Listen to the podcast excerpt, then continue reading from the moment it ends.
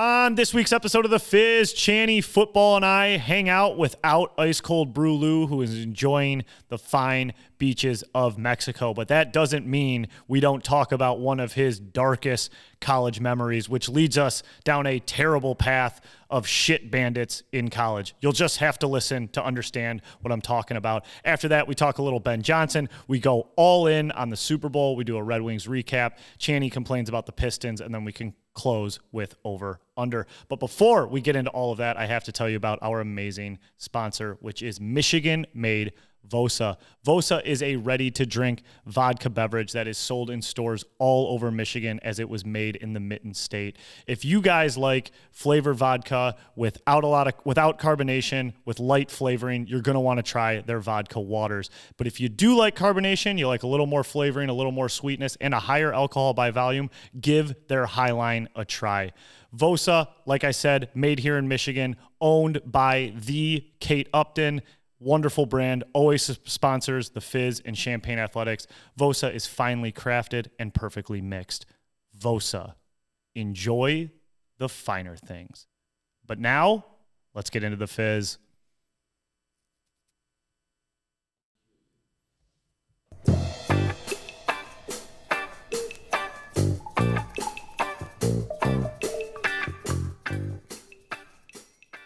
Hello and welcome to episode 140 of The Fizz. Thank you all for being here. I am with the main man, Channy Football to my left. How we doing, Chan? We're doing great, man. Super Bowl week, a little less excitement than normal, but we're here. We're ready. Couldn't agree more. Uh, we are here. Who is not here is Ice Cold Brew Lou. He is on the beaches of Mexico, Yep. enjoying vacation in Cabo. Rumor has it we will hear from him, though, later in the podcast. That's the word on the street. Is he Cabo or Cancun? Cabo. Got it. Okay, I did have that right.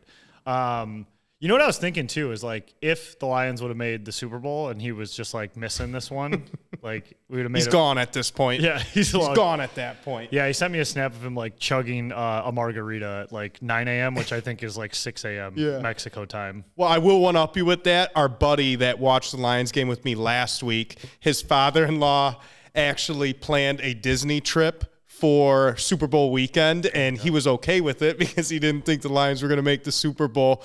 So when they were up last week, he was kind of freaking out how he was going to have to be in Disney World during the Lions' first Super Bowl. Oh my God. Yeah. Yeah. What a weird dilemma. Very weird dilemma. He's like, it didn't really occur to me. He's like, it was before the season. I never thought they'd get there, but Well, it's kind of funny you mentioned that because in the back of my head, I have uh, a pretty lengthy trip planned for May, Mm-hmm. uh, and that would be the Eastern Conference Finals uh, if the Red Wings are there. So, uh, trust the Yzerplan. We'll be there. yeah, I mean, whatever, we'll figure it out. That's either way. right. I'm not too worried about it. That's right.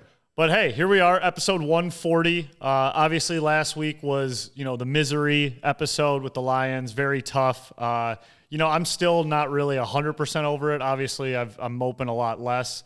Uh, it's kind of wild, like the the break you get between the Super Bowl and the last game feels like an eternity. It feels like it wasn't like 10 days ago that we just. It's almost like a different season. It's like it's the first game of next season almost, or It- it- the it- first event of next season. Yeah, and like even seeing all the, you know, like Gibbs and Amon Ra and all them at the Pro Bowl, LaPorta, Yep. Sewell.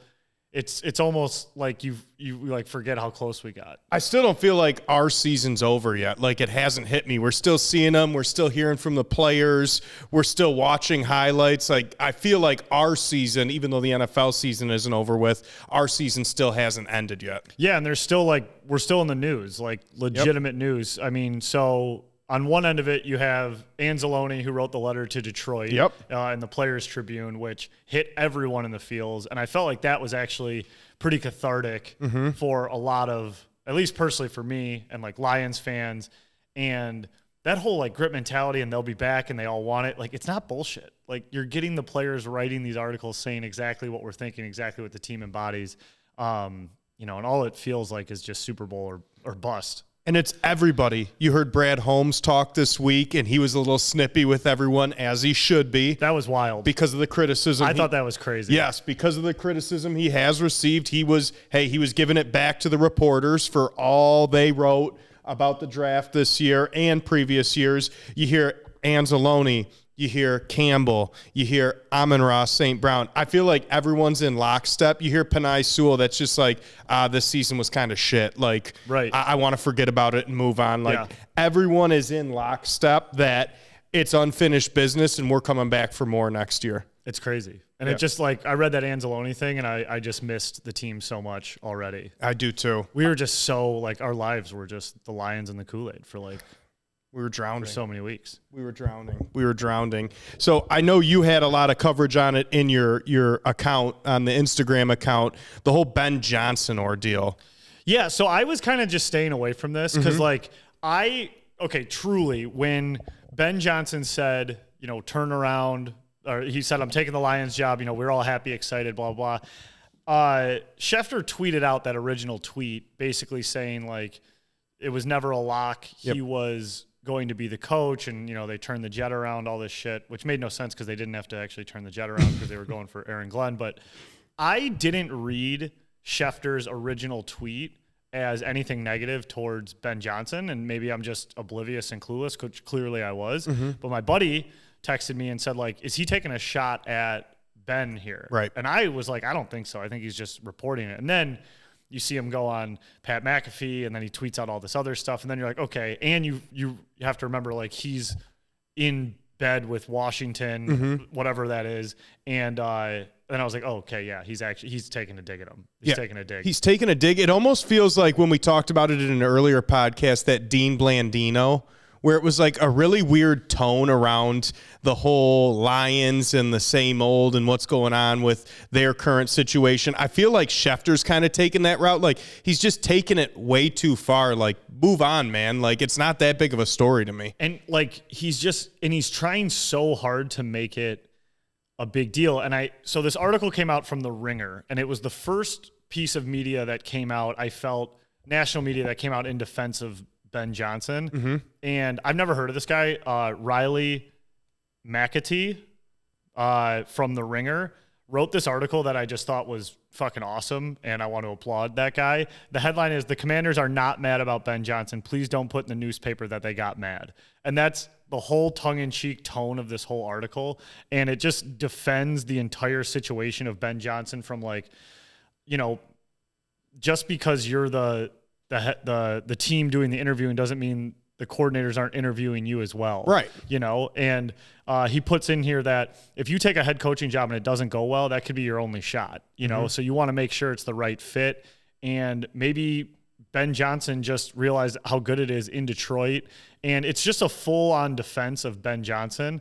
Um, just like saying, you know, maybe he wasn't fully thinking about this interview as much as he should. You know, he accepted to take the interview, but then two days after getting that close with Detroit, he decided he wants to stay here. Just everything that we already know that's common sense, he kind of puts out in writing. I thought he did a very good job. And and let's look at the other side of the coin because I, I like how you said that. We're like, hey, the, the coordinators are interviewing the franchises as well. It's not just, hey, we want you, we have the right to do whatever.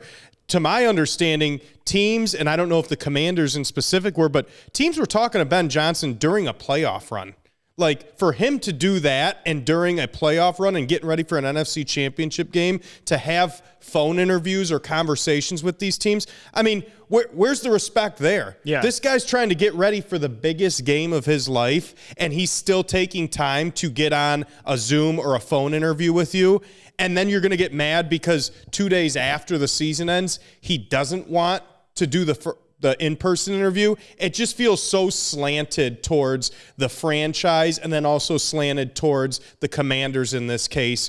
And to me, it looks like a smear campaign or somewhat of a smear campaign. Yeah, I couldn't agree more. And like, I mean, just think of us the week leading up to that game, and we didn't have anything to do except like drink and scream at the TV, and I could barely focus on anything. Like, what the hell was Ben Johnson thinking about? And it just it just makes like this whole thing of just like he has ruined his reputation is the is honestly one of the dumbest things I've ever heard. life. ridiculous. It's like so if we go next year, we win the division and we go to the Super Bowl. You think everyone's going to look Yeah, back one's on making making the one of the most uh, uh, one of an organization with one of the worst reputations. Think people are going to think back to that interview where he Right. turned around. Right. No one's going to give a shit. It's it's it's just wild to think that a he's 37 years old. Yeah. he's 37 years old. He's still very young for a coach. And b look at these guys that are running around. I guess it's more so in, in college football than, than than the NFL. But like a Hugh Freeze, like this guy's the biggest scumbag at Ole Miss. He's paying guys. He's doing things on the side. Dude. He's just running a racket down at Ole Miss. What does he do? He goes to Liberty for a couple years and then he winds back up at Auburn. Like, let's not play this game that like football coaches are like these high character guys inside and outside of the building, and we only hire coaches that are of high character. Yeah, and like even like characters, he, he canceled a meeting. Yeah. So he canceled a meeting too close to meeting time of a place they were already coming to. Right. This turnaround the jet thing is such bullshit unless they're just showing their hand that Aaron Glenn was a Rooney Rule Mm-hmm. interview, which they are. They're showing their hand on that. Yeah. It's If it's there was no interest. it's so dumb. It's such a non-story, and like credit Pat McAfee for like calling Schefter out and saying like you are like in bed with Washington Commanders, right? Yeah. you know. Yeah, that was good of him to say that. And my other thing is is is there any truth to this basketball quote where you know, Ben Johnson quote unquote said he doesn't he he may not go there because they were basketball guys? Like is there any validity to this quote? Has anyone confirmed that on either side? I, I don't think anything that has been like so some of the quotes f- about Ben Johnson. They call him a newbie power broker a perceived wonder kind option. I, I honestly don't know what that means.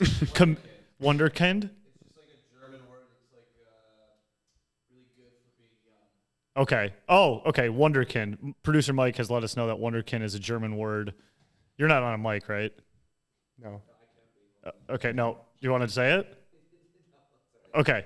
Whatever. Producer Mike is very well read. Yes, very well read. uh, they call him commitment phobic. They call him not ready to rumble. They call him a false idol.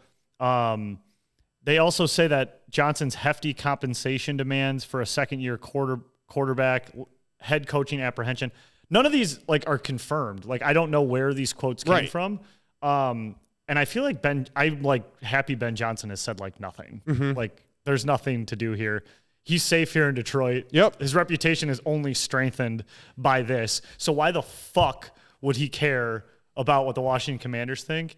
And what's beautiful about this whole argument, which is just awesome, is like for the first time in our long storied fanhood, Mm-hmm. like of, of us, like we have the upper hand to talk shit. Yeah. Like, we're the better team. We've earned it. we're the better team. We've earned it. And we can Washington's be a cocky. dumpster fire. Yeah, Yeah. of course. We can be cocky. We're we're an NFC nice is it? championship team, and we were 15 minutes short from going to the Super Bowl. We can be a little cocky. Ben, you can stay here as long as you'd like, and you can tell every jet in the air to turn around. I don't really give a damn. You're welcome here in Detroit. Yeah, and I just there's so many of these moves in sports. I feel like where it's just like, is the grass actually you know greener? Like, would it have been better Right. if Izzo took that job with the Cavs Right. back when he got offered? Probably not. Uh, look at what happened to Beilein. Right. You know, it's it's not always the grass isn't greener. And again, he's got so much time. He's 37 years old. These coaches are coaching till their upper 60s and lower 70s. You don't think he's got a chance in the next three decades to land a job that fits him and his family? It's a joke. It it's, really it's an absolute joke to say that his reputation is ruined. It no one gives a shit if he wins. If he wins a Super Bowl, like No, I, I agree. I mean, do you, do you think we're just going to talk about the Lions every week until the, well, the I didn't season expect next him. year? To, I didn't expect him to give us uh, more juice this I week. know. I thought we'd be done, and then Anzalone wrote that article. Which, if anybody wants chills or tears or wants to buy season tickets, like read that article. It talks about how like he's he's living in a condo on a one year contract. The team's one ten and one, um, and they have a small child, and like how everything's changed since that that moment. And you're always welcome here too, Anzalone. Absolutely. You are a fan favorite here. So I usually we're talking about mock draft 2.0 at this point in the season. Yeah, and uh, I'm glad we're we're not even thinking about Well, it. and I was thinking about too, like when the draft actually comes, who the hell, especially at this table, is going to question anything Holmes does? Not that we ever did, really. Right. We were just kind of like, "Whoa, that's wild," But now, like, think of the media when he drafts someone nuts. I mean, he li- unless he took a punter or a long snapper, Which- I would even back up a kicker in the first round at Well, this point. Yeah, that's what I'm saying. Yeah. So I'm not going to question anything. He could trade up and take Caleb Williams, and I'd say, well, you know what? He's got a plan at this point in time. Play him at wideout. Yeah, exactly. So, um, Lions in the news, staying relevant. I love it. We're going to talk about them all throughout the offseason, and I'm looking forward they'll to it. coming up. Looking forward to it. So, even though Ice Cold Brew Lou isn't here, R.I.P. he um he he messaged me this week with a, a Facebook memory, and he's like, "You got to bring this up on the podcast. It happened 13 years ago." So there's no like great way to segue into this other than There never is with his way back when. We're gonna look back to a time 13 years ago when myself and Ice Cold Brew Lou were roommates in college, and we're just meeting Frank. And were well, we had some parties at our house. So uh, let's go about down memory lane. So 13 years ago this week. Pizzo wrote a status that reminded us of maybe the craziest incident we had at Michigan State. And uh, what happened was we hosted a big party, and uh, we had a ton of people, and we had this group of girls up that really we didn't see too much. You kind of knew them from high school, you kind of didn't. Like, kind of random that they came and they kind of wanted to stay at our house, and we're like, eh, maybe, maybe not. Long story short, uh, this group of girls, about four or five, so there's four or five suspects in this case that's never been broken. Okay. Group of girls goes up into the upstairs bathroom, goes to the bathroom, whatever. Party happens, great, a lot of fun. Next morning we wake up, you know, go to the bathroom, smells like shit. Pizzo must be shitting like a horse because he drank a hundred beers the night before. go to the bathroom in the afternoon. Uh, Pearl must have just woke up and took a shit because he had greasy fast food at 4 a.m. I love you yesterday. breaking down all the boys' shits. Uh, Monday morning, I took a shit. So, well, hey, the bathroom smells. Monday afternoon, we kind of look at each other like, what's that smell? Yeah. And I'm like, you didn't take a shit, did you? And Lou's like, no. And Pearl's like, I didn't take a shit either. So we start walking around the, the bathroom and we're looking. And eh, I mean, it's like gotten progressively worse mm-hmm. after the Saturday party. So we get into the bathroom and we're looking, we're looking, and then all of a sudden it's like it's like a scene out of a movie when they find like the treasure. we open the vanity doors of of the vanity underneath the sink, and it like it was just like glowing, and it like hit us like a waft oh. of like baby shit and like rotting carcass hit us. Oh. So we're like, oh my God, something must have happened. Something must have happened. So we look at each other and like, I'm kind of gagging thinking about it, but we like drew straws and we're like, okay, this is our bathroom. The, one of us three has to clean this up. So we drew straws. And of course, Pearl, who had the oh, weakest stomach, yeah, yeah. he he got the straw to to investigate and to remove it. So he starts going through the vanity, and sure as shit, no pun intended, someone pooped in a Kleenex box, oh my god. wiped their ass with either toilet paper or Kleenex, and threw it in the Kleenex box and left it under our vanity. Holy god. And we were thinking that it was from this group of girls because there was a little spite and there was four or five of them that all went in the bathroom at once. And to this day, 13 years later, the poop next box, aka the Kleenex poop, You- has still not been solved. you had a shit bandit. We had a shit bandit. You, d- dude, that's insane. If I had the resources, the knowledge, maybe the financial means right now, I probably would have sent it into a lab for some DNA testing to get Yeah. to the bottom of it. Yeah. But at that point in time, we didn't care because you know And you don't have the poop anymore. th- we don't have the poop anymore. Pearl didn't keep it. No, Pearl didn't keep it. The rest of the house smelled like shit. To be fair, but not like poop. I feel like that's that's insane, and that's only a story that would. And you guys are pretty. You guys are like dead set. It was these girls. There is no one else that went into this bathroom and would have disrespected us like that. You don't think you know Pizzo might have shit in a box? I mean, that could be big brain. That's You what know? I'm saying. Pizzo, that Pizzo- this is like, and he's like, "Hey, bring it up on the show. Bring it up on the show." he could have done and that. I he's mean, laughing on the beach in Mexico. Convenient. He plans the trip around the 13 an- year anniversary of this. I'm just saying.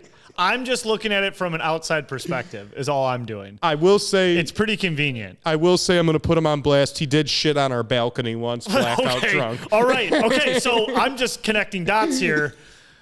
So so and you guys drew straws to see who would clean it out. This sounds like a long play. And I think Pizzo led the And charge on who was he was like the these girls are Yeah. Probably because one, yeah, he probably wanted to get with one one of them. told him no. Yeah, probably one of them turned him down, and he was like, "I'm making him the shit bandit." connecting Dude, in real time here. when he's back. We got and what's wild is because uh, I had a lot of friends uh, who went to Western, and my wife went to Western, and they experienced a shit bandit like for years there.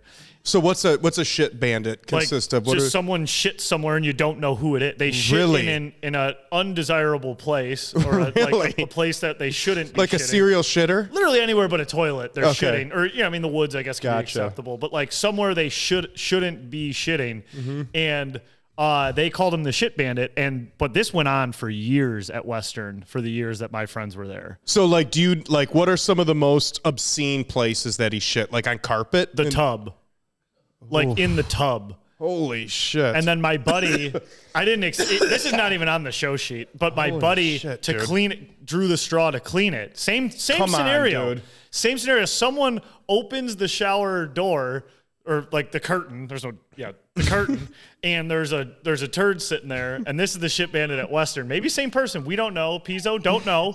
And uh, he drew the straw to clean it up. My buddy. Uh, and what does he do in true college fashion? Just turns on the hot water and, and tries to like melt Oh. Come down. on, dude.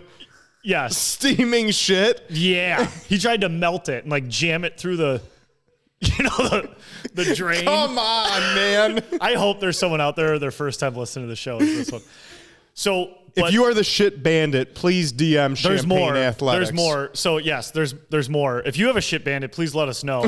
um, so I know anybody from Western who had to deal with the shit bandit is probably like screaming at this right now, Mm-hmm. um, because uh, there was so many of them, and I just can't remember. Mm-hmm. But I do remember the tub one, and then I think it culminated with uh, a coffee table, like right out in the middle of the living The room. climax was the coffee table. It was the final shit. It was like the last act. Oh my! So like you're you're facing the big hand in Super Smash Brothers. Correct. And it was like I think it was near the like towards graduation, and someone like you know did it at like an hour where everyone was asleep, and we don't know who. I was just gonna say, how do you? I think there was a couple on front porches. Like this wasn't a one-time shoebox Pizzo trick.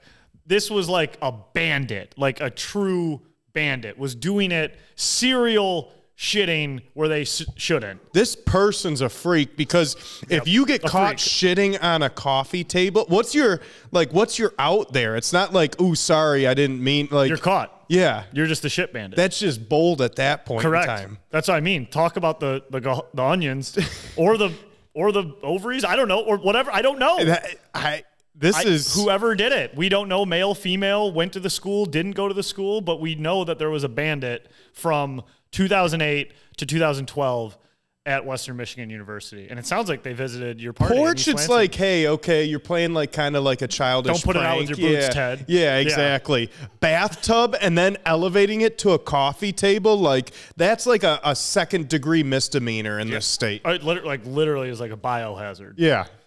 And then the steaming part really got me. Well, yeah, my buddy, you know. I mean, I it's like part of me is how like, do you what clean an up idiot, a right? shit though? Yeah. right, but like you're mad, you didn't do it, you drew the short straw, Yeah. and no one was like, no one like treated their roommates nice and you know, so you just turned on the fucking hot water and probably went back to sleep. Is there any possibility not only Oh. that these are linked, but that Pizzo is the perpetrator at both Western and Michigan State? You could definitely come to that conclusion. Yes. I get we could find we got to find I got to get info from my western crowd uh of of I'll get a collection of these shits and figure out when they were, when they happened and see where ice we got to get a timeline and piece it together. Yeah. Put it on. We're gonna go up against Dateline NBC this Yeah. week on Friday night as This is for the, the This is cold case. Yes, that's right. This is cold case right now. It's reopened. that's right. That's right. Well, Um, that wasn't. I mean, that was like. that was pretty unplanned, huh? yeah, that was. We just started. that was off the cuff. I don't hate it, honestly. no. Well, all, all the note says is 13 years ago, Pizzo. That's all I have. so I was like, all right, let's see what this is. I didn't know I'd have a whole second layer to it. At a It's great though. It's great. Uh, well, speaking of waste management, um, well, Waste Management Open is this weekend, the PGA tournament. Uh, it takes place in Arizona, uh, Scottsdale to be exact. Um, and the Waste Management is known for its electric crowd. So um, it, it's not like there's every golf tournament you go, you know, everyone's doing the two hand golf clap or It's like you the know, anti-golf. Yes, it's like basically anything that is golf etiquette is not done at this tournament, and it culminates with the 17th hole, I believe. That's a par three, um, and it's the stadium hole where they have all those bleachers. Everyone's kind of getting fired up before the shot, screaming. If you hit a hole in one, everyone's firing beers onto the green. 16th. 16th hole. Everyone's firing beers onto the green. So I saw a tweet and we kind of saw it floating around today. Um, the hole is 135 yards. Okay. Let's just assume that the wind is still. You've got a nice 85 degree Arizona day. You're 135 yards out. You have two options to play or not to play. Frank, for argument of this podcast, you're going to play this game, all right? Yeah, of course. So you get 24 hours. If you make a hole in one, 135 out, 5 million. If you don't get a hole in one in a 24 hour time span, you go to jail, not jail, prison, Prison. prison for a year. Yeah. Are you saying yes? dude knowing me and my skill in going to pr- prison for this so like if you want to like nerd out about it you know I'm how- ready. how long do you think if you're like really humming right? Mm-hmm. Because i mean let's just factor in like so you start out right? You're energized you're well rested you're fed you're good to go um, and you're you're firing these things. Mm-hmm. Boom you see it miss. Boom another one. Boom you're letting them go. So what do you what do you think? That whole swing pro like a minute max? Max. okay. So and how many okay so you have 24 hours right mm-hmm. 60 minutes, 60 times 24. That's about what, 1440? Yes, you nailed it. Jesus Christ. Um, so you have 1,444 shots. Yeah. Yep. Yeah. To, to hit this thing. And that's if you're like humming, you're not stopping. The odds I'm seeing online to get a hole in one in your life is 12,500 to one. Okay. So, to realistically, according to math, have a shot at that, you'd have to swing the club over 12,000 times. Yep. And in our scenario, we're swinging it about 1,400 times, and that's you're cooking, and we're not even Right. bringing in fatigue. So, if you want to look at it from a nerd math like standpoint, Nerd out. no chance, Nerd out. no chance. I'm not going to prison. No and chance. I'm not hitting that fucking shot. Now let's let's do some variables because you mentioned uh, as to why you wouldn't take the shot. So okay, the odds are against you. You're gonna fatigue, but you get the same exact shot every, Every time. time. Not a different hole, not a different pin location. The same shot every single time. You get to see how it lands. You get to feel it. I feel like after 50. You've got a good grip on it. Now that doesn't mean you're going to get a hole in one, but we're talking about five million dollars. This is this is if you want to, you can retire off of five million. no, I get it, but it's prison for a year. But it's a year in prison, and yes, there's there's no gear. It's not like you're getting guarded up in prison. Like you have to survive prison Mm. just too. you- we're gonna assume it's the worst prison experience you could have. Yes. that's what we're gonna do. That's what we're going to assume. Yes. It's lame to say I wouldn't try it, but I probably wouldn't try it. right? What about, what about you? And I'm not a good golfer. I love the idea of having 24 hours to bang in a hole in one, but if I know I'm going to prison at the end of it, can you imagine that anxiety sets in when the like you got one hour left to like hit a hole in one? Yeah, I think I'm going to be lame too and say I probably wouldn't do it. Like We know fucking Pizzo. I- that's what I was just gonna I'd say. fucking rip it in the first time. Dude, I darted up in two hours. fucking oh, yeah, yeah. But yeah, I, I, so like if you add some variables, there's things that would get me like if I had one guy on the green coaching me and one guy coaching my swing, I would need like two guys spotting me to like. Get What, you got through. Hank Haney, your swing I'm coach just behind you? the thing. Yes, that's what I mean. Okay. I, I just I, a year at this age, like I feel like I'd turn into stone a year in prison. Yeah, I, I feel like uh, the the food, the experience, like The rate? you're fucked up I think we're just the I rest think let's of your just life. Talk about the elephant in the Yes. room. I'm 145 pounds, Chandler. You're not a huge guy. No. we would be a tasty treat in in prison, and we said it's the worst prison experience you could have. Yes. So for me, it's all fun and games till I don't put one in the hole. Yeah. and I'm getting one put in my The whole. The whole. Yeah. Yeah. So Well, that's good. That uh, I think we both came to our senses. We're both not confident in our golf game. We're we're very average golfers. I just feel best. like most people, most podcasts would take that and be like, "Of course I'm doing that." Like, Yeah. oh, you just got to do this and do that. Realistically, I'm probably not putting one in the hole, man. I'm just probably not. I'm not that good, and and people are just overlooking how scary prison would actually be. very scary. Scary stuff, man. Very scary. Well, before we pivot to the Super Bowl, did want to mention LIV is in Vegas this weekend, which is pretty funny because I feel like LIV's like overshadowing the PGA right now. This is one of the PGA's big non-majors this week. Yep. LIV's going to be in the Super Bowl's backyard. LIV is on the strip this week. LIV has Rahm. LIV is gaining steam with everything in the media. So I never thought the LIV would get this far. I'm wondering what you're thinking about the LIV as a whole. Uh, it, it's I, I agree with you. I can't believe that they're this far, but I think the biggest thing for me is I'm just shocked at the the sheer amount of money that they have. It's crazy. It's, it's endless. Endless. It's actually endless. It really is. because they're not turning any sort of profit and not close. um i guess good for like disrupting the game but there's something also of just like throwing a ton of money at stuff when you have an endless resource of it that you know this wasn't like some startup disruptor that Right. like made golf better really you know like we've had some things that have come out of it you know there's been i mean it's been fun kind of banter back and forth Right. but you know, I'm kind of a. I don't blame anyone for going to LIV just because the money's astronomical and insane. like the idea of playing in your shorts. Yep. And nothing matters, and you're gonna make 500 million. Like, how could I dog anybody for that? But Yep.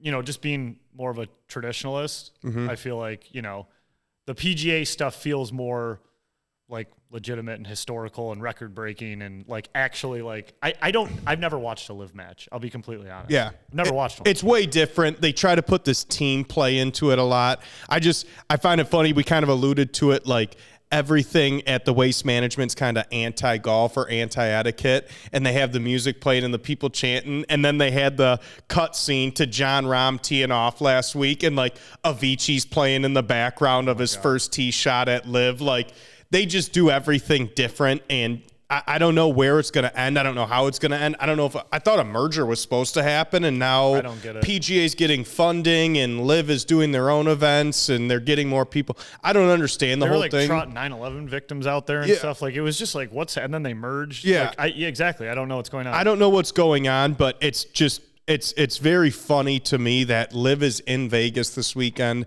the weekend of the Super Bowl, and the weekend of one of the biggest non-majors in the PGA, and it seems like they're starting to close that gap. Well, this is like an in your face, uh, like head to head of why it actually like sucks a little bit. Just because with the majors, because it was crazy to me when I first learned like you can still play in the majors. Yeah. that blew my mind. Yeah. So it was like, okay, why the hell wouldn't you go to LIV for all that extra money if you can still play in the for a novice golf fan and like truly like I just watched the majors, a little bit of the Phoenix, Yeah. maybe the players, but like uh the fact that they can play in these majors, this is when it really takes a hit. Yeah. On a weekend like this because now all the big names, like you said, are in Vegas. Split up. Yeah, that's when it sucks, and it does suck.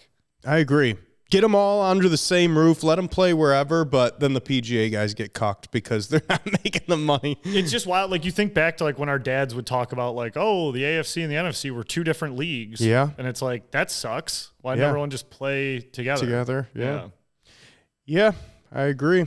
I definitely have like a golf itch more than I've had. Oh, ever. yeah. Like, Especially with this weather. yeah, I agree. I'm like ready to go. yeah, I want to like, I want to take less. I want to like get good. Yeah. Oh, yeah. I, saw you post the other day. Yeah, I You're was- looking for, I did you get some I feedback? did. I got a lot. Okay, I got good. a lot of responses of people with golf lessons. So I just got to go get one. I've never had one. Mm-hmm. Feel like it could help a little bit. No, we'll see. Little bit. Get- get- don't go too deep. That's no what- one knows your swing like well, you. Some people in there were just like, you don't need too much.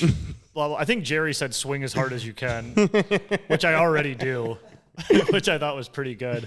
Or maybe he said stop swinging so hard. It was one or the other. But uh, someone did say like don't get too many lessons. But I feel like one could be helpful. Yeah, you think we could fire some balls off into the Detroit River here in the summer? Yes. Just Why- set up shop out back and fire You some think we could clear drivers the out river? there. How far do you think? Not not clear, but I think we might. We might know, we might have a clear one. Put one through the window of Greektown. yeah, hey, see Or what not happens. Greektown, Caesars. Caesars, see what happens. See what Dude, we should do that. Yeah, let's try it out. Probably get some environmentalists. Shit. Got to use balls that dissolve. Oh man. Just use like gender reveal balls. Yeah, hey, that'd be great. be good. It's good for the fish. So, shall we? Yeah, let's do it. Shall we? I know it doesn't have the luster that it usually does, but Super Bowl preview Kansas City Chiefs, San Francisco 49ers, repeat of the Super Bowl from four years ago now. Um, San Francisco minus two and a half now, opened at two, I believe. Um, going to be playing Sunday first Super Bowl in Las Vegas. Pretty ironic. Suites are about 2.5 to 10 million dollars. It seems joke. like It's a they're joke. token tickets are are are selling for more than my net worth. Um, it's it's absolutely ridiculous, but it is going to be a spectacle. Um, so we're going to get into a couple things, but let's do what we always do. Let's focus on the game itself first, and your thoughts on the game. Um, so as I was saying to you and producer Mike before we started today, this is the it's by far the least excited I've been for a Super Bowl uh, in my entire life. I am emotionally exhausted and drained from the Lions run. I am mad that they're not there because I think the Lions are better than both of the teams playing there, which is just still banana land to say out loud.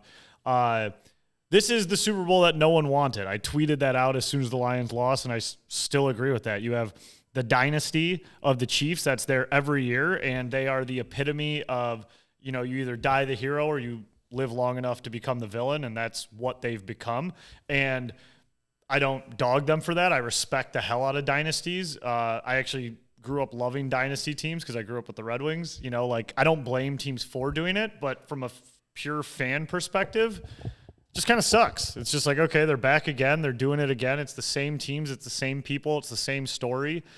Um, and on the other side, you have the San Francisco 49ers, who I dropped into the hate you forever category of the heat chart after they beat us because fuck them. And I can't look at Brock Purdy's face and actually believe that that guy is playing in a Super Bowl. So, uh, and Mike Shanahan, like, or yeah, Shanahan, I just don't, I don't, I don't know. I don't like the 49ers at all after that game. So for me, uh, if both teams could lose, I would love that.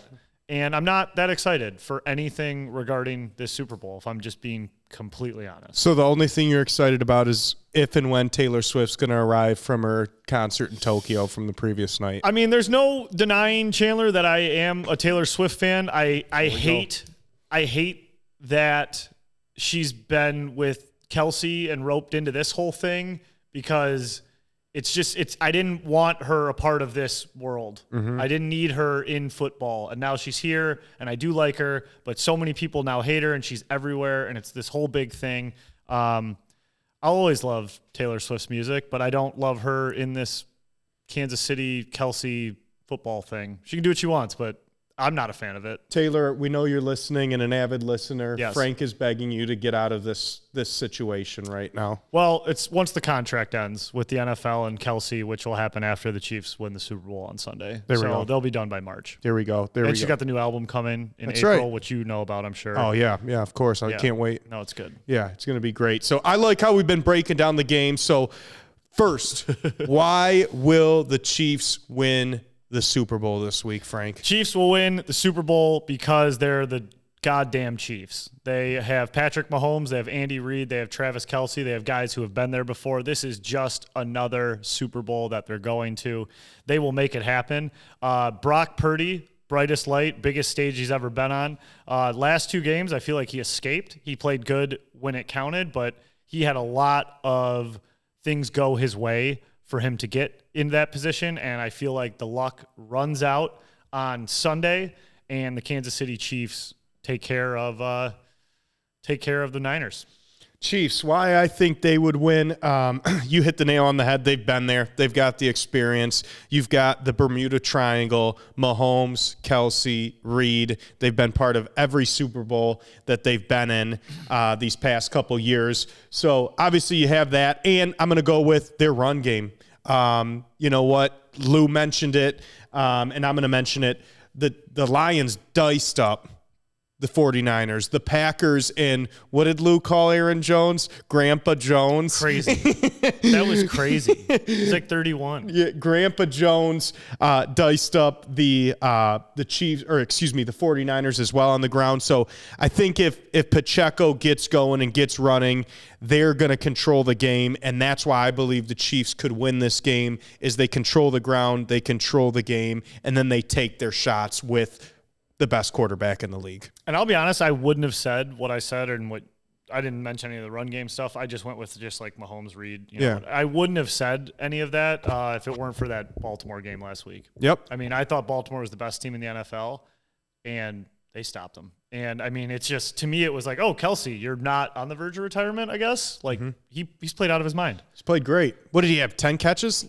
He has, th- I think he has three touchdowns or four touchdowns. Unbelievable. No, he's he's. I think I think this is like what they do. Like they don't need to win every game in the regular season. They just know when it's playoff time. Let's dial it in. Yep, exactly. All right, so I'm going to have to pry this one out of you, but why will the Niners win the game? I mean, just I think the only way the Niners win this game is you know McCaffrey's got to go for hundred plus, and they got to control the clock and just keep the ball out of Mahomes' hands. Uh, Chiefs defense, as we discussed before the show, it's not the Chiefs defense that was in the last Super Bowl versus the 49ers, where it was kind of Swiss cheese and it was all Mahomes kind of carrying the team. Mahomes is still very much carrying the team, but they have a defense that can play now. They make stops, shut down Lamar Jackson.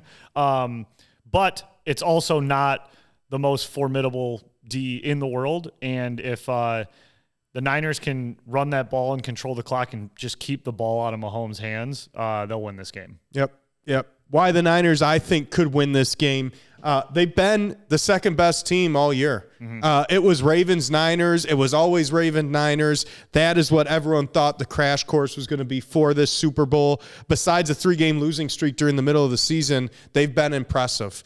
They've come back. They've faced some tough, tough circumstances in this playoffs. They've won both games. And you know what? I know you you can't look at his face. can't.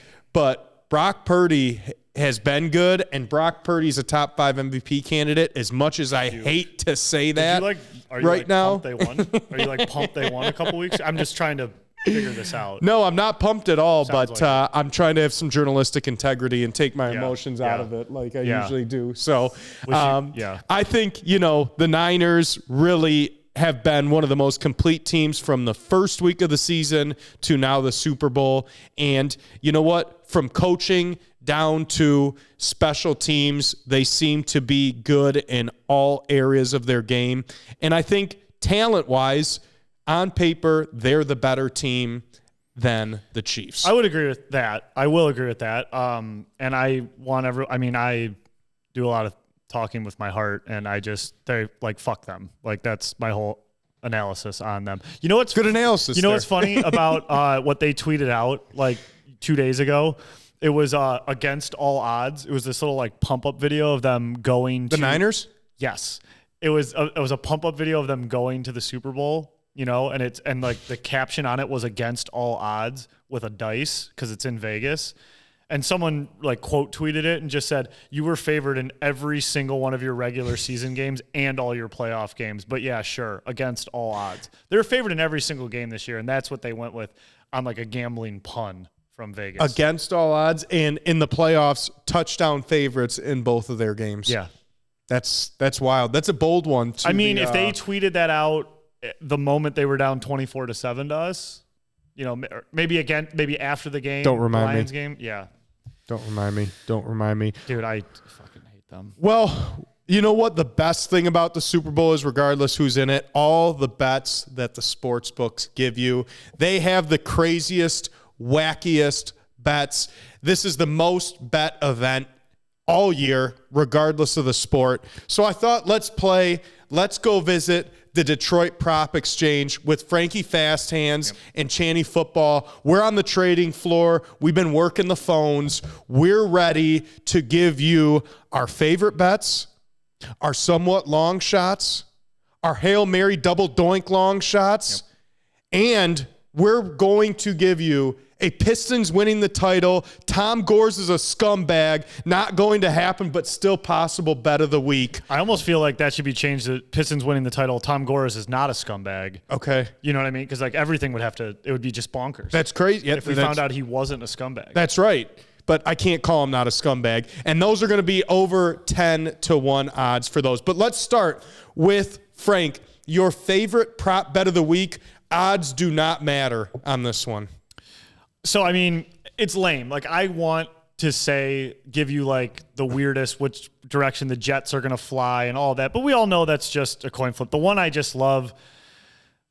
Kelce is plus 100 to score a touchdown. Okay. I mean, it's it's plus 100 for Travis Kelce, who has four touchdowns, three or four touchdowns already this playoffs. It's the whole Taylor thing. He is the face of the NFL. Um, Mahomes is going to find him, and it's plus 100. To me, that's even money. Whatever your unit is, throw it on it.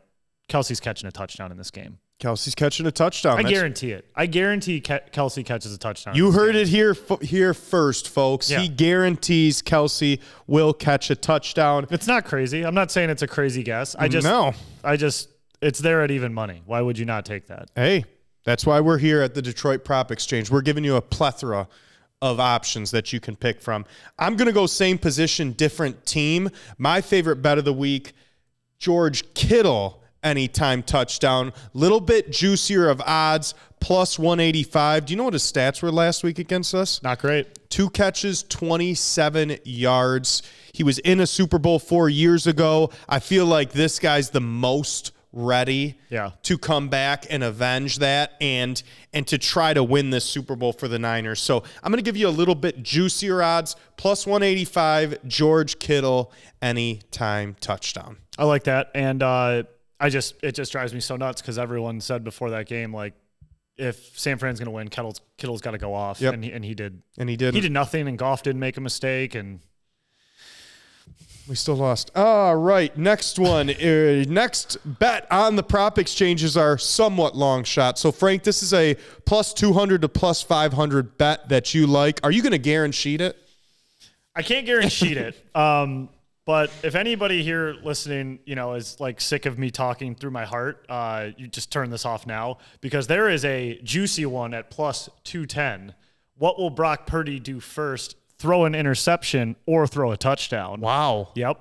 And interception is plus 210. Good snipe there. Yep. Wow. That is on FanDuel. Okay. Um, and I believe to throw a touchdown first is like minus 250. So to throw an interception first is plus 210. Um, the, the other reason I feel very confident about that bet is watching that the Lions San Fran game a couple weeks ago. My buddy texted me and said, "Man, that per that first Purdy interception is going to hit like crack." In that moment, I took Purdy interception live. He threw the pick to Malcolm Rodriguez like three plays later. You Did it talk- hit like crack? it hit like crack, especially because I took it live. Yeah, Chandler. yeah, yeah. Imagine that. Imagine that. Yeah. Plus 210. I like that. That's a snipe. I didn't even see that on the board. It's a weird one because it's it's not will he throw a pick? It's what will he do first? First, Yeah, right. I don't know. Like right. that wording makes it a little different. People, this is why you're listening to the Detroit Prop Exchange. We are digging for you and giving you value. Disclaimer, we're not financial advisors. We are rats. We are rats. All right. Somewhat long shot that I like, plus 200 to plus 500. I'm going to stick with the same guy and I'm going to do alt yards. Alternative yards, 80 plus yards for George Kittle is plus 310. I think he has a big game. He's all about that like tight end group, that tight end university or whatever they call it. Him, Hockenson, Kelce, they all get together in the offseason and like work out together and do their stuff together. So I think he's trying to make a statement this week, seeing that Kelce's in this game. I love his alt yards. I think his regular yards are 49 and a half. Give me him 80 plus yards at plus 310. I like it. All right. Are you writing these down? I am. Okay, awesome. Because I'm. I not. am. But here. Oh wait. So were you going to go to the next level? No, go ahead. You so, got another one? So I just have I have like so that one you said somewhat long shot was 200 to 500. Yes. I gave a 210. Yeah. I feel like that's, you know, let's get a little juicier. So Honest I- man. I have three very fun ones, not guaranteeing them, just things I liked in the depths of the app. Sure. Okay. So Chris Jones and Nick Bosa to both over have half a sack. So the two top sack guys on each team to each have a shared sack. Yep. You that together is plus 340, Wow. right? Love that. Just numbers. CMC, the guy who to score one rush or to score one touchdown is minus 230, right? Chalk bet. To have two rushing touchdowns is plus 410. That doesn't even feel right. Wow. Plus 410. For two rushing, Gotta be specifically rushing, rushing. Okay. Specifically rushing. But I still feel like that's not that nuts. No. Um, and then the last one, this one's a fun one, is for the final score to be the, the exact score of a past Super Bowl. Yes, Ooh. is plus 410, Wow. which I thought was kind of fun. wow. Yeah. I like that a lot. So we got like 60 scores or whatever. What one are we on, by the way? we are on uh what? I don't even know what this I- year the- is. the X- LV one one one fifty eight. That doesn't help me at all. Is it fifty eight? I think it might be. What Super Bowl are we on? I'm, I'm pretty sure it's fifty eight. 58. Nice call. Yep. Yep. So we have 57 scores that it could line up with. I'll read them all now. Just kidding. Um, but that is an option. Okay. Well, um, let's go to another one here, and that is our Hail Mary double doink long shot. So that is comprised of bets that are plus 500 to plus 1,000, otherwise known as 5 to 1 or 10 to 1. So, what's your Hail Mary double doink long shot, Frank? So they have these uh, this prop on FanDuel that you have to hit the top passer in the game, the top receiver in the game, and the top rusher in the game. Okay. So the I looked at all of them. There's a million combinations. Yeah. The one I liked, Mahomes, top passer in the game, obviously. Receiving, Rashee Rice, Okay. top receiver in the game, top rusher in the game, CMC. So if you And go what's that at? plus 820. Okay. Plus 820. So that is Mahomes, Rice and CMC. Rice, CMC, top. So you got Mahomes and CMC are obviously favored in their categories. You know, I don't I don't know who would be maybe Aiyuk or or Kelce. Yep. I'm gonna go Rashee Rice. Okay. I think he actually rocks. Awesome. Plus 820. So I'm not doing like a wacky combo on this one. I'm going to go with an anytime touchdown scorer, and I'm going to go with a tight end, Noah Gray. Mm. For the Kansas City Chiefs. Kansas City always runs that weird motion where they're running to the right and then they shovel a pass back on a tight end across the middle. They looked at Noah Gray last week in the red zone against the Ravens. He got a catch in the red zone. And I feel like all the attention is going to be on Travis Kelce, both on and off the field. So Noah Gray at plus 950 for someone who gets red zone looks. 950. It's wild. I took Sky Moore last year as anytime touchdown, and he was four and a half to one. They just find these guys in the big games, and they're they're just kind of off the board. So I like Noah Gray anytime touchdown.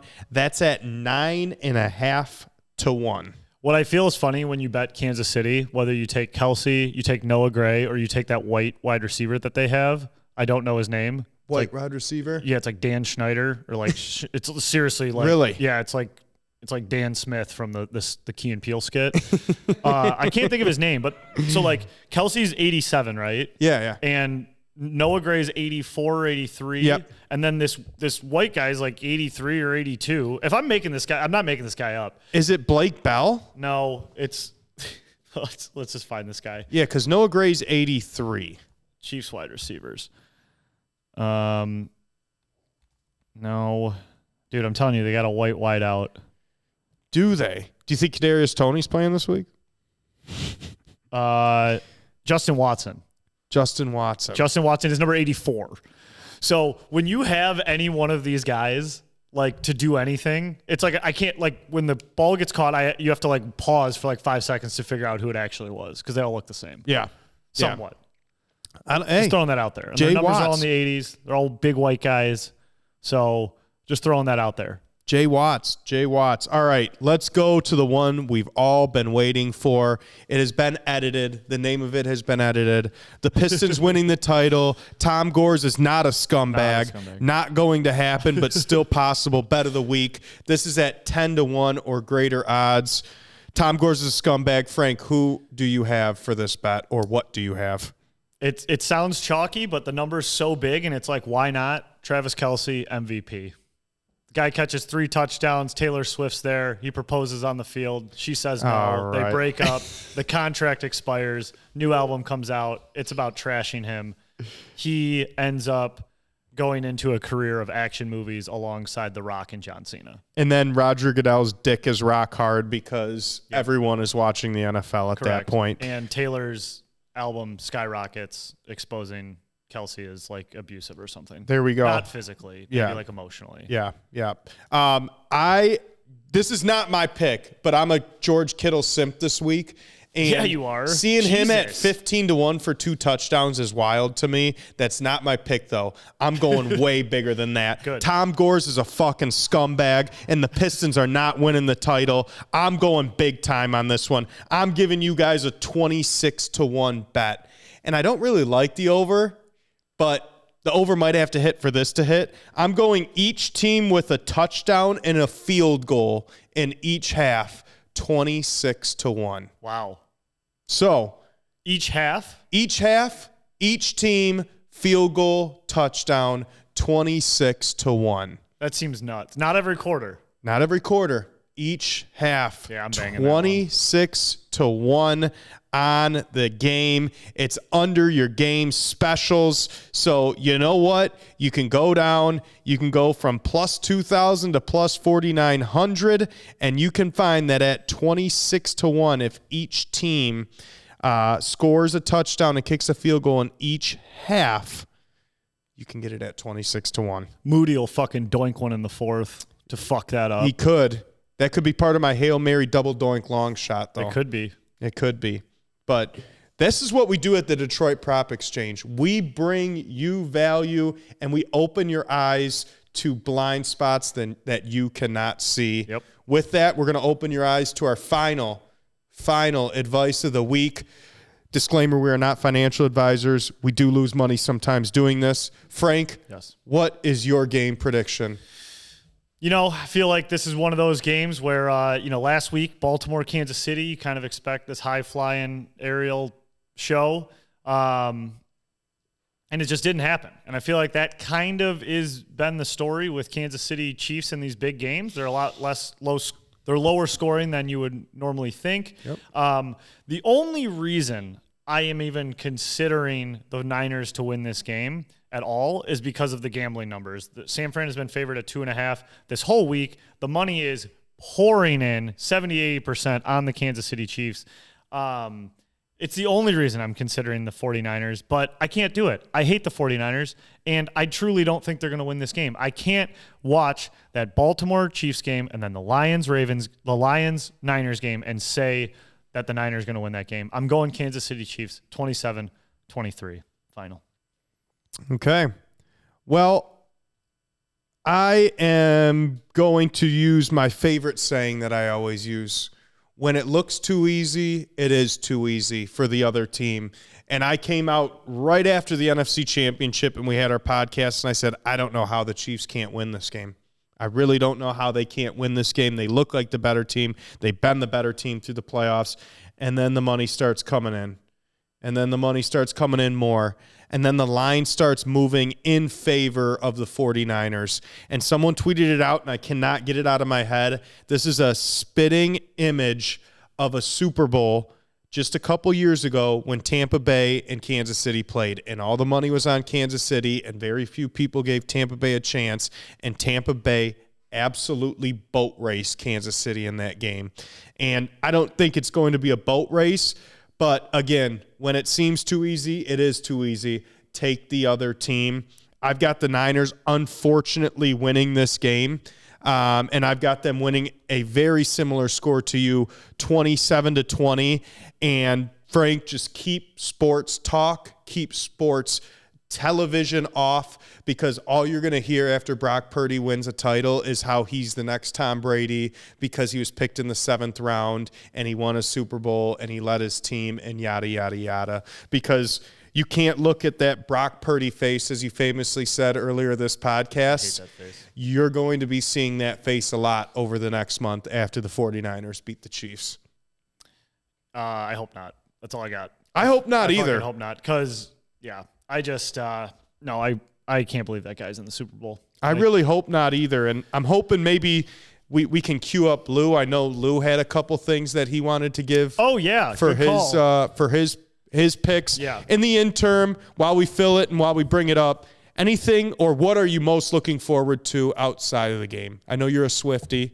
yeah, but I again in this setting, not you know I don't need any of that. Do I you have a Swift uh, Chiefs jersey? no, I don't. Okay. Uh, I I don't. I what am I looking forward to in this game? I Are you looking forward to Usher at all? No, my wife is. Uh, I mean, Usher's fine. Like I, I don't. I have nothing against Usher. He doesn't.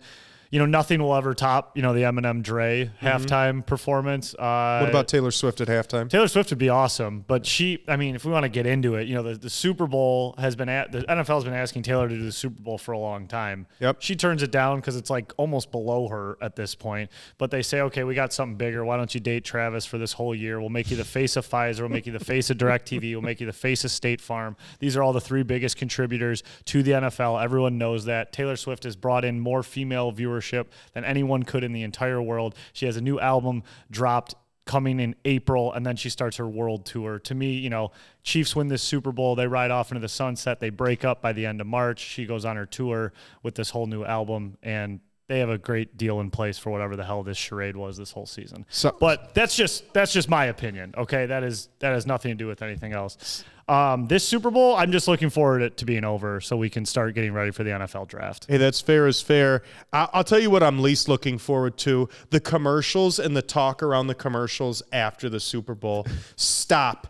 I'm I got my face in my phone during commercial breaks. I'm fucking working during this Super Bowl. Live lines. What's going to happen next drive? I don't got time to see the Clydesdales from Budweiser. I don't have time to have a QR code pinging around the screen. I got to look at plus 300 for Justin Watson to pass a catch a pass next drive. So that's what I'm least looking forward to is, oh, this commercial was funny. Yeah, don't bring it up to me because I'm not going to know because I'm not going to watch one damn commercial. What I'm most looking forward to is just Vegas.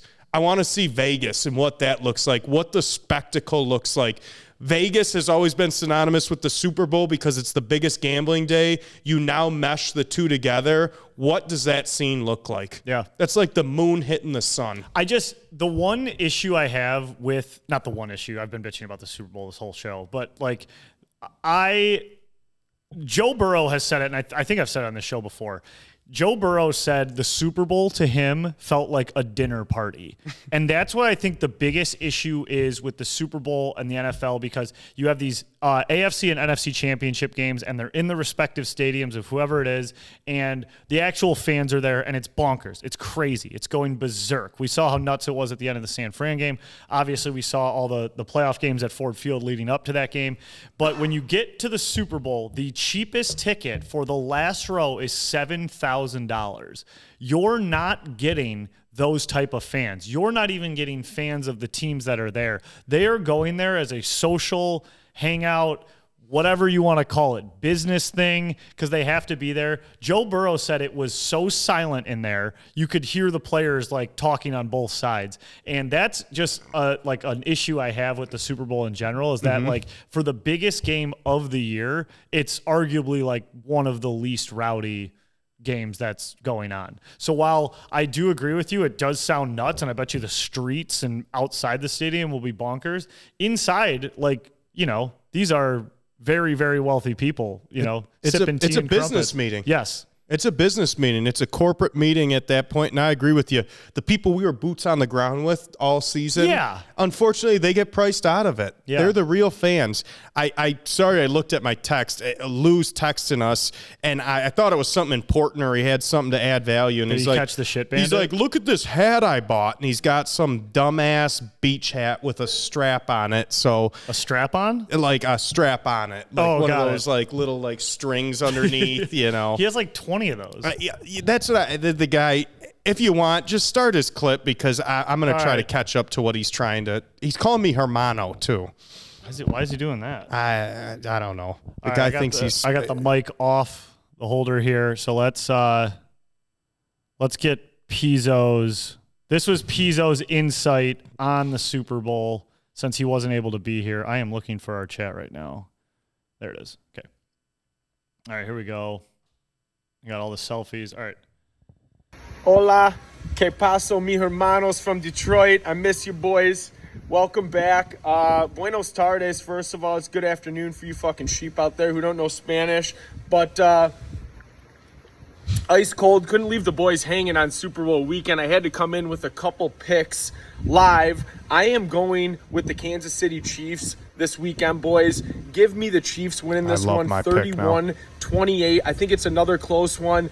I'm done with San Fran squeaking out these close games. They can go fuck themselves. Chiefs win on the money line. Chiefs win with the points too, obviously.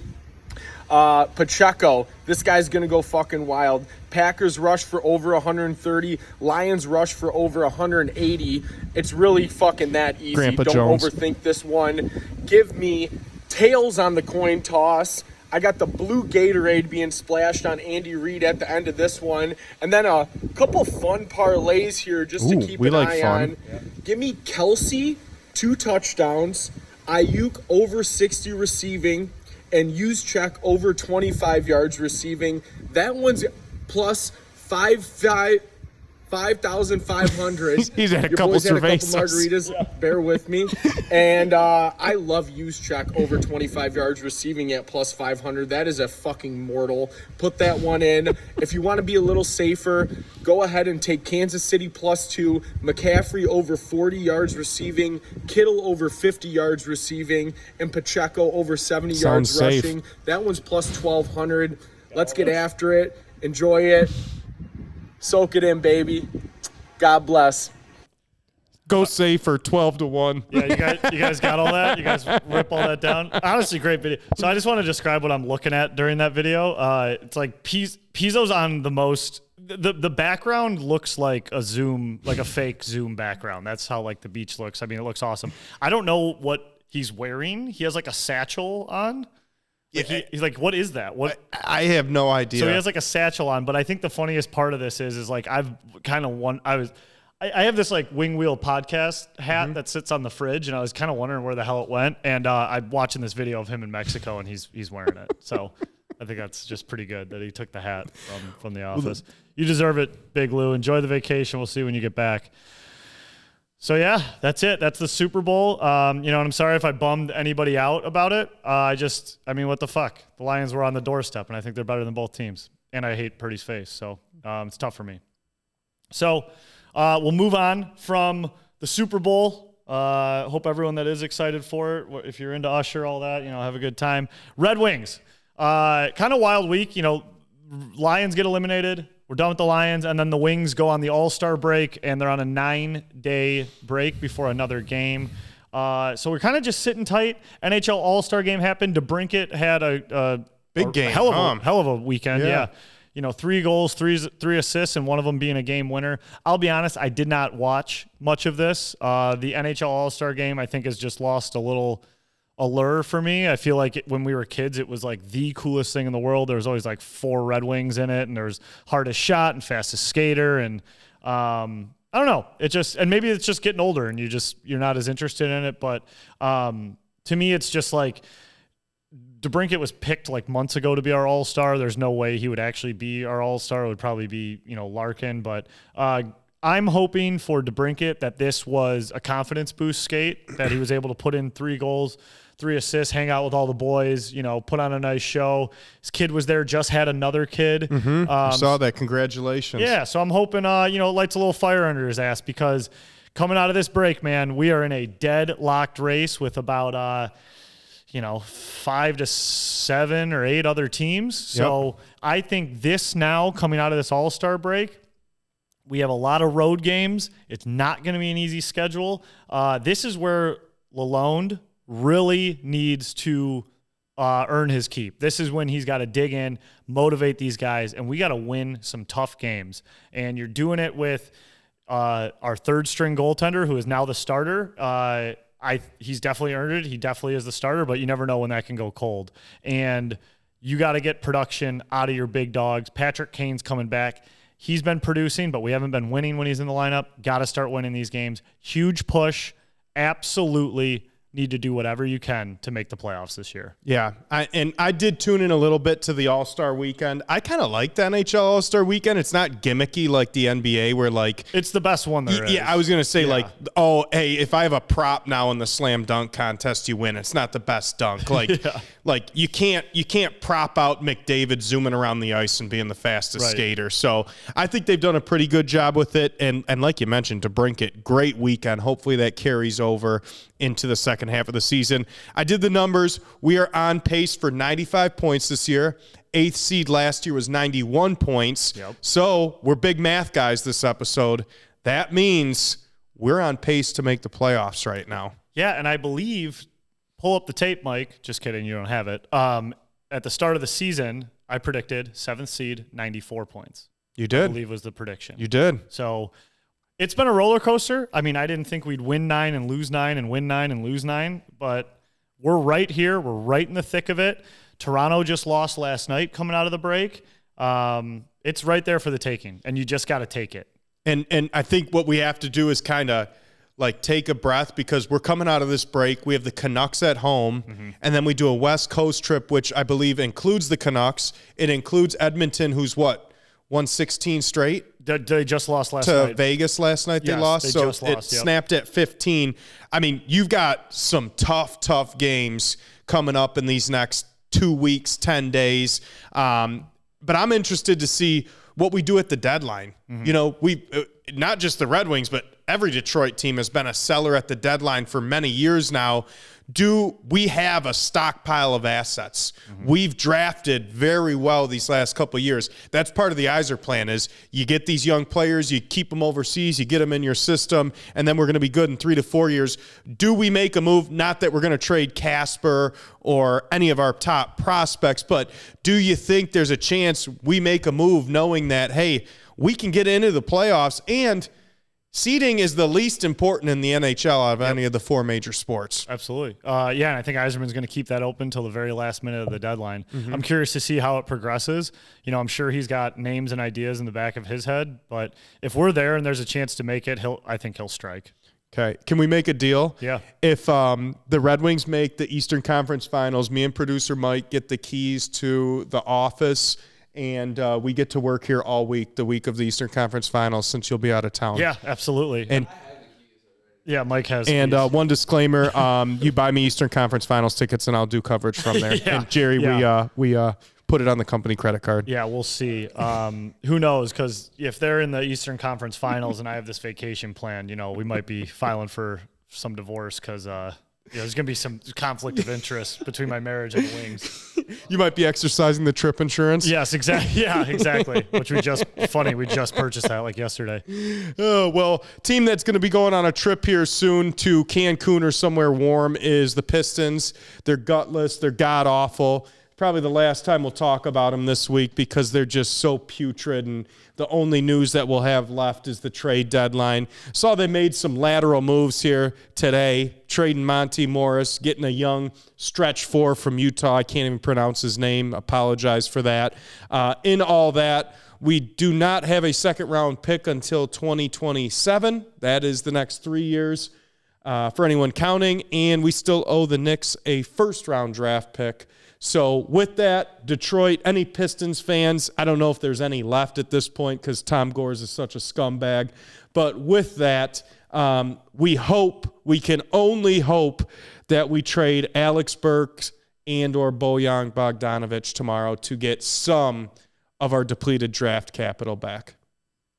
That's Yeah. all I have. Yeah, I have I have nothing. I mean, uh, my my my mom's husband is a season ticket holder. He's got the VIP club to every game. Oh my God. And at this point, it would be tough for me to take those tickets for free. Without a doubt. Um, not because I couldn't eat and drink all night for free, but because I got to sit there and sulk and be miserable and just just contribute to a scumbag for two and a half hours. uh, the scumbag meter is at six. Six. Yes. Okay, gotcha. And do I get like a negative one because I, I called him not a scumbag in our bet? Uh, I wasn't counting those. Okay, Yeah. gotcha. Good. I I believe that was a title. yeah. Gotcha. I could have lost count, but it's somewhere in there. Gotcha. Long and short, have some fucking pride, would you? Amen. Fucking a. Um. All right. Well, I did. Well, actually, I didn't tell Jerry that we were doing recording again tonight, but he sniffed it out. So I'm just the worst at telling him. I'll be honest. But he's great. Sent the over under list. So let's wrap up Fizz 140 as we always do with over under. Channy, we'll start with you because you're the only one. Well, Mike's here, but he's, you know you get it. Number one, Super Bowl Media Week. Super Bowl media week is overrated. There's so much media coverage now with social media. Like it was a big thing when you didn't have so many outlets able to get news so much, be able to be so personal with the athletes and get to know them. It now it's just it seems like a waste. It seems like fluff. Let these guys let these guys practice for the game. Let these guys prepare for the game. I don't need them sitting on the field talking to the media for 2 to 3 straight days. Overrated.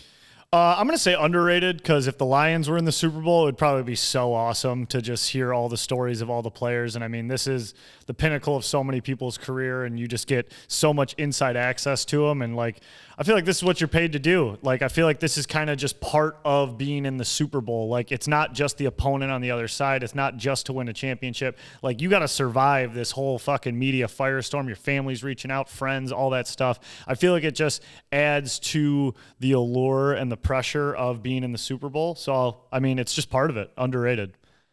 Uh, number two, we'll snake it. So I'm up, and no pun intended on this snake it one. But number two, the Drake leak. Um, I assume this is talking about there is a video going around of uh, of Drake's dick.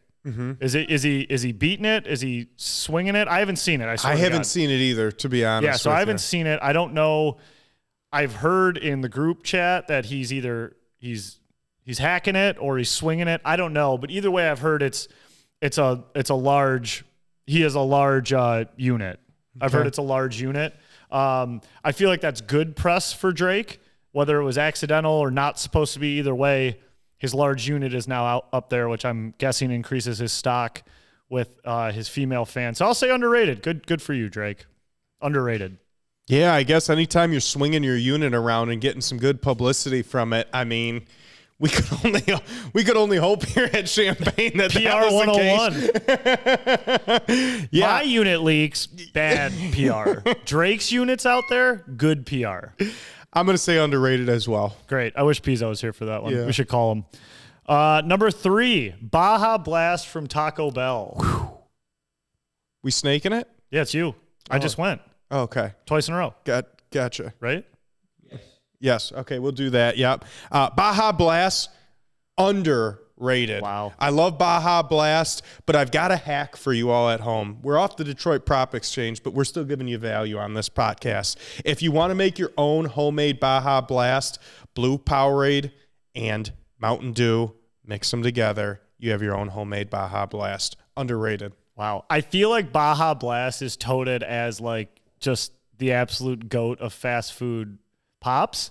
Uh, and I just, I'm not that into it. I don't think it's that great. I don't remember the last time I ordered a Baja Blast. But then again, you're talking to a guy who gets like unsweetened iced tea. So that's lame in its own right. Baja Blast overrated coming from a lame ass who gets unsweetened iced tea. So, Um, I'm making myself seem real cool with this over under. Just start swinging your unit. yeah, You'll my get small, back. yeah, my small penis and my unsweetened iced teas. Um, all right, number four, Apollo Creed. Um, Apollo Creed, uh, R.I.P. Just passed away. What's the actor's name? Do you know, Mike? Yeah, uh, Carl Weathers. Carl Weathers. Uh, R.I.P. to the legend. And he's in active commercials right now with Gronk, which is crazy. Um, I'll say underrated out of respect for Apollo Creed. I'll be completely honest, and this is one of those like embarrassing things to admit. I haven't seen all the Rockies, and I haven't seen the new Creeds or any, or uh, I haven't seen the new Creeds, uh, which I feel like is, uh, yeah, I feel like that's something to be embarrassed of. But uh, I'll say underrated, just to be a sheep about it. Yeah, I'm going to say underrated as well. I haven't seen the newest Creed. I think Creed 2, but I have seen Creed. And one of the best fictional characters of all time, Apollo Creed, like, I feel like he was a real guy. You know, he's so well known. Like, you, you think he's a real guy. And that's partially because of the Rocky movies and partially because of how good Carl Withers was being Apollo Creed. Uh, former football player, which is what I found out. So, uh, RIP to Carl Withers. Apo- Weathers. Weathers. Apollo Creed, underrated. I love it. All right, number five, Channy, national anthem over under prop bet, over or underrated. I mean, there there cannot be an overrated bet in the Super Bowl. The Super Bowl is all about betting and betting crazy lines that aren't put out the rest of the year. This is a sicko's haven this Sunday. Everybody enjoy it. Take it in. I know it's a little salty this year, but hey, it only comes around once a year and you can only get this much action on your book once a year. Underrated for any bet in the Super Bowl. So I will say, uh, the national anthem over under prop bet. If they have like these deals going on, you know, deposit five dollars, get 150 free bet or whatever the hell it is. Uh, if you don't bet, this is an absolutely exhilarating bet to take, Yep. especially if it's close to the number. Um, and it's always really dicey of when the song actually ends on that last note. Uh, I've taken this a few times, and it's a lot of fun to watch, especially if you have the whole room in on it and you have opposing sides. Um, it's a fun one to take. So check that out. And if you don't know what the hell, if you're not a gambler and you don't know what the national anthem over under prop bet is, they put a time of how long the national anthem will be, and whatever that time is, if it's over or under, that's what you're picking on. Uh, are you pulling it up right now? I'm pulling up who was singing it, and it's Reba McEntire. Got it. Yeah. Okay. So I don't know how long it is for the actual prop bet, Let's see but if we got one. I- National- I'm, I'm reading the article here. Jerry catching us off guard with this. we didn't we ha- should know this. We didn't have it on the Detroit Prop Exchange. Um, I'm looking to see. Okay, Super Bowl national anthem over under for Reba McEntire has been set at one minute and thirty point five seconds. Wow, that seems Seems quick. short. Yeah. Yeah, maybe she's not like a maybe she's not like a boomer type. She Yeah. doesn't like you know stretch it out. I don't know. I don't know. I don't know either. I'm taking the over. she's fucking. She's gonna be hanging out. I know it. She's gonna soak in the moment. All right, well, that's it. Episode 145. Um, before we sign off, want to let everyone here know about the Champagne Showcase. It is year three of the tournament. It is held at Clark Park, which is an outdoor ice arena. I call it the best hidden gem in Detroit. Beautiful scene. We get four hockey teams out there, but it's not about that at all. It's about getting together, hanging out with friends. Um, and raising money for the Clark Park Coalition.